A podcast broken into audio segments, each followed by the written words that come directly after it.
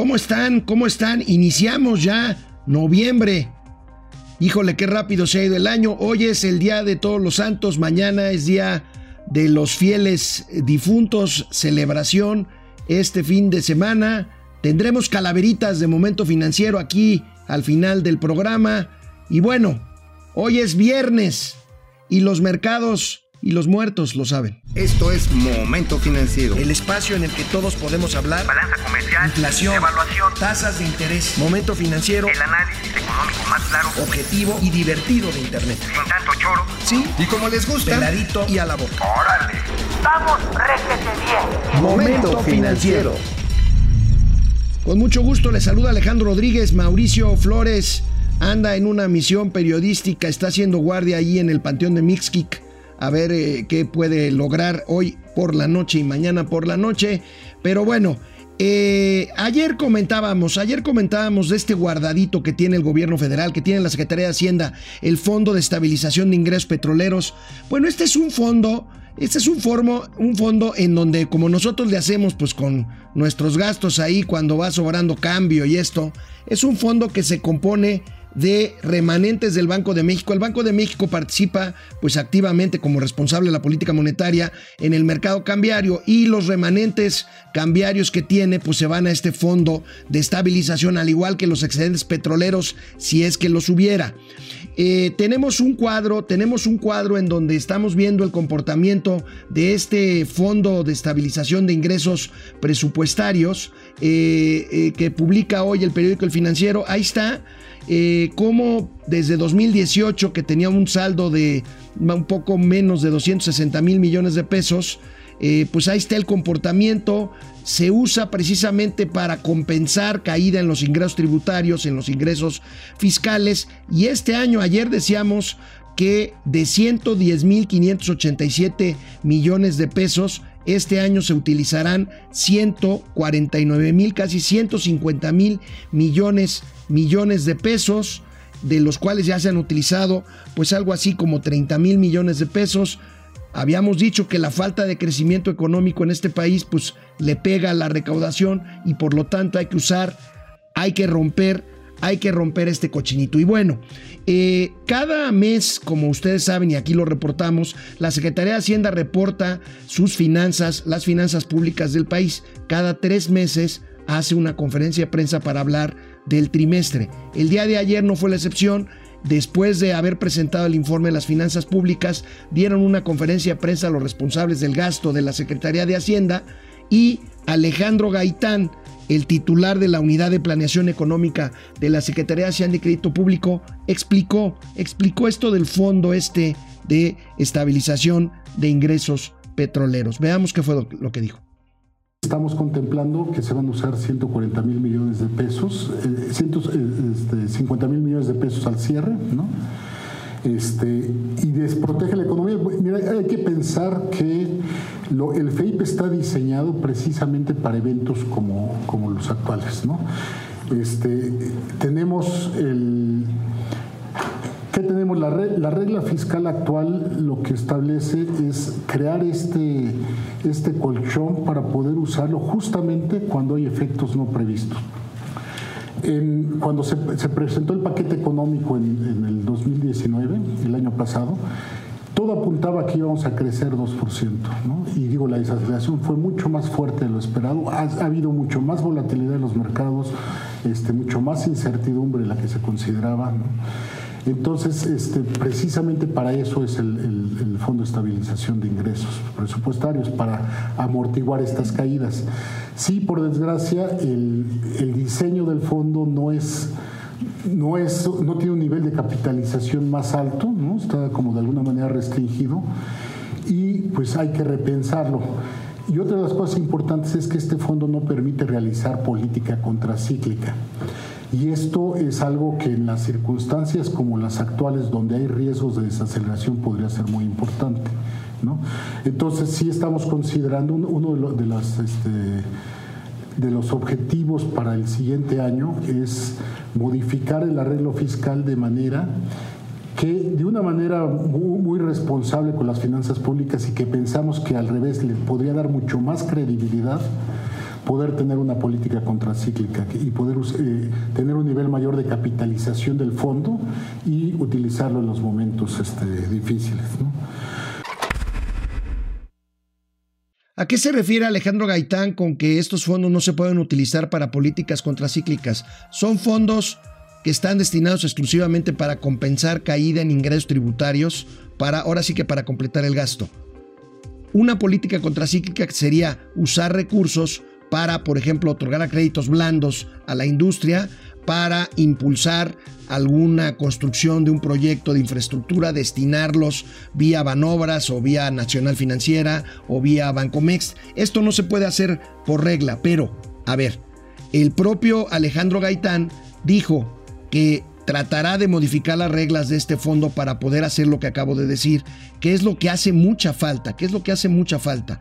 Eh, acciones contracíclicas ante un entorno en el que estamos decreciendo la economía, por no decir creciendo cero, la verdad es que decreciendo. Ahora, mientras esto no suceda, ¿qué va a pasar? La Secretaría de Hacienda reconoce reconoce que si el año que entra se agotan estos fondos del Fondo de Estabilización de Ingresos Presupuestarios, como vimos en la gráfica, pues simplemente habrá tres caminos a seguir.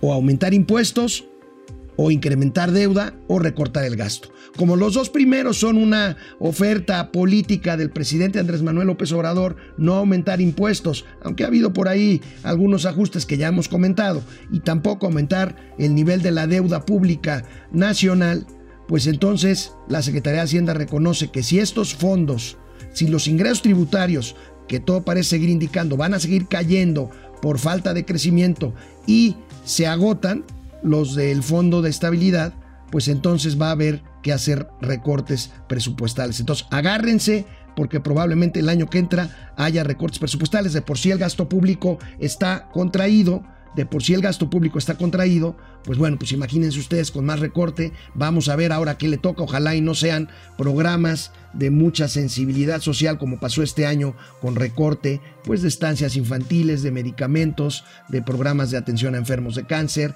de programas de atención a mujeres violentadas, en fin, se viene, hemos dicho aquí, un año, un año complicado, un año difícil en donde puede haber puede haber recortes. Carlos Ramírez, Alex, buenos días. Hola Carlos. Félix Garcilaso, saludos desde Michoacán, que hoy hay fiesta de muertos en Pátzcuaro. Mónica Cravioto, un abrazo desde Barcelona. Mónica, un gusto. A ver si luego nos cuentas cómo van las cosas por Barcelona.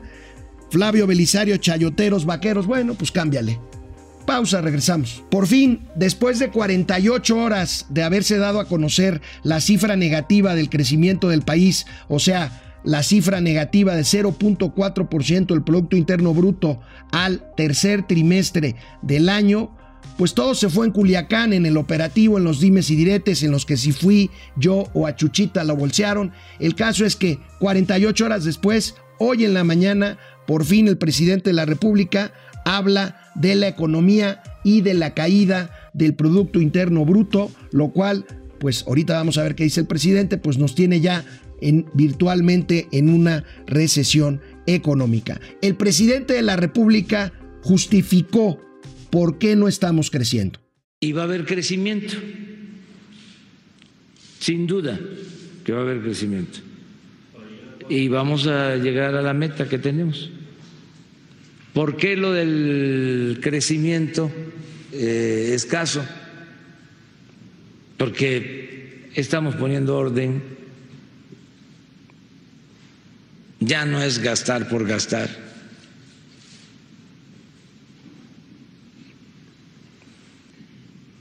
No es otorgar contratos a diestra y siniestra, concesiones Bueno, pues este no es gastar por gastar, pues no, efectivamente, este, pero el crecimiento, pues ahí está, y el presidente está retomando la importancia del crecimiento, aunque justifica. El presidente, el presidente de la República dice, dice que vamos bien. Materia económica, eh, de acuerdo a mis datos, este, vamos muy bien, muy bien eh, habría que ver todos los indicadores, no solo el de crecimiento. Eh, hay que ver eh, primero, incluso en el caso de crecimiento, de que no hay técnicamente recesión. Dice que no nos gusta a los que hablamos en términos técnicos de la economía que se llame recesión. Más bien, estamos en recesión porque ya son varios periodos en donde hay crecimiento negativo, incluyendo el tercer trimestre. Pero bueno, el presidente se fue a sus otros datos. Y sus otros datos no fueron sobre crecimiento, fueron sobre otros indicadores. Veamos, empleos, por ejemplo. Se están creando empleos. El salario ha aumentado como nunca.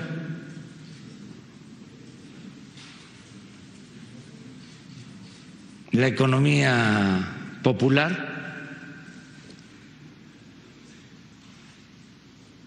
anda bien, se refleja en el incremento al consumo. Efectivamente, empleos se crean, pero a un menor ritmo, mucho menor ritmo, comparando con trimestres o meses o meses anteriores. Y la economía popular, efectivamente, con las transferencias sociales, pero bueno, el consumo también se ha caído, se ha mantenido eh, sobre todo en los primeros 3, 4 meses, pero después se desaceleró también el consumo y ahí están los indicadores que hemos dado aquí en momento, en momento financiero. Y otros datos también, el presidente habló de tipo de cambio, habló de consumo, habló de pesos y centavos. El peso se ha revaluado, no es para presumir, pero es la segunda moneda en el mundo que más se ha fortalecido con relación al dólar.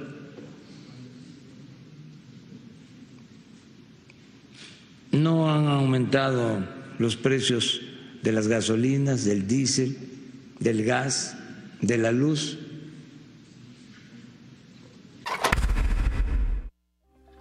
el discurso presidencial, sus indicadores, es cierto, eh, el salario mínimo, el salario mínimo subió, este, no ha subido la gasolina, tampoco ha bajado como lo prometió. Bueno, en fin, vaya, hay, hay cosas que se pueden destacar, pero finalmente le huye al tema del crecimiento económico, aunque después, hoy en la mañana, volvió al tema del crecimiento económico comparándonos con otros periodos que no son necesariamente comparables. Ahorita los comentamos, a ver.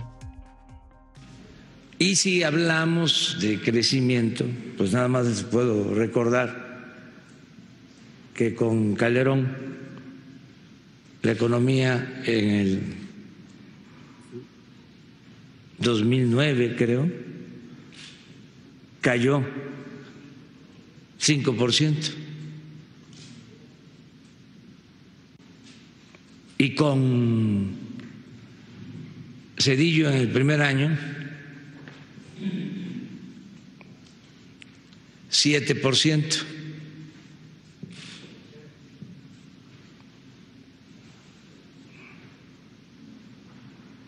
¿Sí?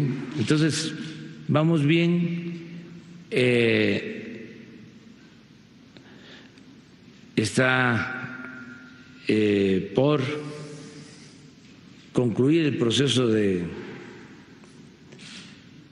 negociación y aprobación del tratado. Esto nos va a ayudar. Habría que ponerlo en contexto. Cuando la economía se cayó al inicio del presidente, del gobierno del presidente eh, Cedillo en el año de 1994-95, pues se trató de la gran crisis del error de diciembre, una crisis generada al interior del país y en el caso de Calderón, cuando se cayó en el primer año de Calderón, fue la gran crisis eh, financiera internacional, que ahorita no la hay. Ah, hemos dicho aquí que el tema eh, del decrecimiento económico, por no decir franca recesión, son factores internos, no son necesariamente comparables. En todo caso, lo que se tendría que fijar el gobierno de la mal llamada cuarta transformación, pues es finalmente el crecimiento que se logró a nivel sexenio de los últimos, si quiere compararse. Ahorita nosotros este año vamos a crecer 0%. Los gobiernos anteriores, salvo estos años que acaba de comentar o que comentó hoy en la mañana el propio presidente de la República, pues los tenemos en esta gráfica. Eh, los crecimientos son todos positivos. Cedillo 3.4% en promedio. Fox 2% en promedio, 1.8% en promedio Calderón y 2.4% Enrique Peña Nieto. Crecimientos que fueron severamente criticados, severamente criticados por el candidato Andrés Manuel López Obrador. Él prometió primero 6%, luego 4%, luego 2%, luego el crecimiento no importa, luego el crecimiento sí importa, pero vamos bien. En fin, un corte. Regresamos. A ver si tenemos comentarios.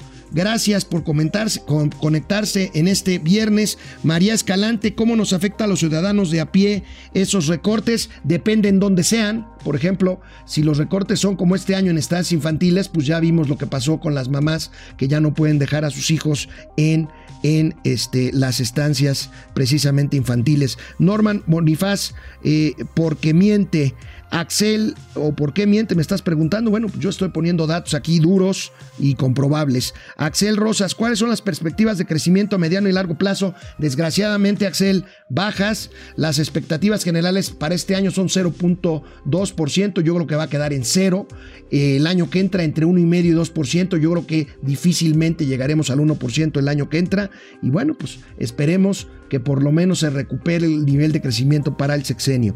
Eh, Fer, Fer, Rangel, el Instituto de Otros Datos, dice que sin duda habrá crecimiento, perdón, desarrollo, o bueno, habrá algo. Bueno, Fer, efectivamente. Bueno, ayer, ayer la Bolsa Mexicana de Valores cumplió, cumplió 125 años de vida, una institución centenaria, una institución eh, pues de las más tradicionales, es el lugar a donde las empresas acuden a buscar financiamiento, no vía crédito, no vía, eh, este, sino vía capital. Ahí si usted compra una acción de una empresa, pues usted se hace pues de alguna forma copropietario en mucho, en menor proporción, pero copropietario de una empresa. Ese es el mercado de valores. Y bueno, pues recordamos desde aquel viejo piso de remates en la calle de Uruguay, casi esquina con Isabela Católica, en el centro de la Ciudad de México, pues por ahí veremos algunas imágenes que nos recuerdan este piso de remates en donde los números pues se ponían manualmente, los, las cotizaciones de las acciones, en donde pues había pizarrones en donde apuntaban las cotizaciones y pues los corredores que negociaban ahí eh, a viva voz, cosa que pues más moderno, eh, por ahí de los 70s, 80s, ustedes han visto películas en donde pues ven ahí a los corredores arrebatándose papeletas, gritando, posturas, compro, vendo, en fin, esto fue fue creciendo. Miren, ahí tenemos pues la bolsa actualmente. Ahí es el festejo del día de ayer. En realidad ya las operaciones no se hacen a viva voz, se hacen completamente electrónicas. Ahí está el festejo del 125 aniversario y algunos datos, algunos datos interesantes. Falta mucha penetración del mercado de valores. Ahí está el campanazo de ayer por los 125 años. Falta mucho. Son todavía muy pocas, muy poquitas empresas las que cotizan en la Bolsa Mexicana en México. Son menos de 200 empresas las que cotizan en el mercado de valores en México. Para darnos una idea, en Estados Unidos, solo en la institución más añeja financiera del mundo y la más representativa, la Bolsa de Nueva York, la New York Stock Exchange, ahí cotizan más de 6 mil empresas. En México, menos de 200. En México, ¿Cuántas personas tienen su dinero invertido en acciones de la bolsa? En México, menos del 1% de la población. En Estados Unidos, más del 60% de la población tiene ahorros en acciones de la Bolsa de Nueva York, de la Bolsa de, Chicago o de la Bolsa de alguna otra ciudad, ciudad americana. En fin, este es, este es la historia, historia pura, la Bolsa Mexicana de Valores, entrañable entrañable institución con la que yo he tenido afortunadamente una estrecha relación profesional a lo largo, a lo largo de muchos, de muchos años. Vamos a ver si tenemos más comentarios. Lourdes Flowers, que ya renuncie se burla de la inteligencia de los mexicanos, de los senadores, diputados, de los militares y periodistas. Madrazo debe de renunciar aunque no quiera el peje. Eh, bueno, pues este, yo no estoy de acuerdo. Yo creo que el presidente fue electo por seis años y bueno, pues aquí señalamos lo que a nuestro juicio no funciona bien, pero pues yo no estoy de acuerdo con eso, a pesar de que ayer, ayer fue muy duro con los medios, yo sí aquí pues me solidarizo con todos mis compañeros, eh, pues lo que hacemos es hacer nuestro trabajo, nada de que nos quitan o nos ponen bozales, ni que nosotros somos mal o bien intencionados, la verdad es que, la verdad es que no, no es así. Eh, Leticia Chavarría, ya deje de rememorar y diga sus logros, que a la fecha todo va de caída. Bueno, pues, ¿está bien? Leticia, Alfonso Moreno, eh, ¿Cuándo va a enfrentar la realidad el presidente? Bueno, pues vamos a ver. Juan Murguía, después van a decir que dejaron un cochinero y no le alcanzó los seis años. Pues sí, sigue pensando mucho en el pasado, sobre todo en los gobiernos de Calderón y de Fox. Alejandra Hernández, ¿cuándo dejará de mencionar los años anteriores? Lo que importa es presente. Bueno, si te refieres al presidente por las críticas de hace las administraciones anteriores, o no sé si te refieras a que me eh, fui muchos años atrás en la historia de la Bolsa Mexicana de Valores. Pero en fin, Día de Muertos, Día de Muertos, Día de Calaveritas, esta bella tradición de hacer versos, de hacer rimas alusivas a la muerte y alusivas a personajes y situaciones y situaciones chistosas eh, o no tan chistosas. Aquí en Momento Financiero, mis compañeros todos, yo les agradezco mucho a todos este, a nuestro eh, productor ejecutivo Iván Rocha, a nuestro director de producción Arturo Lais, a Argenis, a Dani, a Ana Karen, a Fer de Sonido, a Alonso, al Chino, en fin, aquí hicimos nuestras calaveritas que pues vamos a ver para chacotear un poquito aquí en verso, en rima.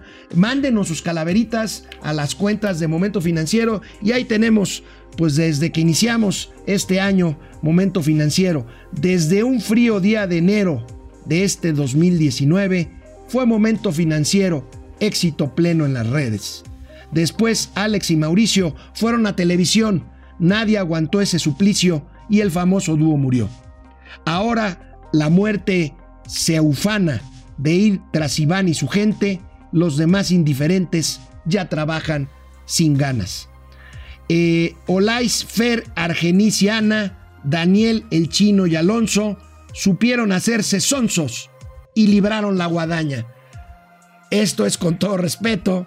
Es, es, el chiste de las calaveritas. Hay otras calaveritas que hicieron ellos mismos. Estas que les acabo de leer, yo tuve la oportunidad de hacerlos con mucho cariño para todos mis compañeros. Y bueno, pues aquí están las otras. Eh, caminando en el panteón, la huesuda apareció. Llorando le dijo AMLO, estamos en recesión. Tranquila, le contestó, es solo en el exterior mis otros, datos dicen con Peña, estábamos peor. Hay cabecita de algodón, solo nos queda el tren Maya. El Naim ya es un panteón y dos bocas, pura falla. Qué negra está tu suerte, como las cifras de Pemex. Con Alejandro y Mauricio deberías comprometerte. Si quieres ayuda, aunque esta esté muñera, la única que te ofrezco es momento financiero. De veras, gracias muchachos, gracias. Es un, es un placer trabajar con todo este equipo que hace posible Momento Financiero.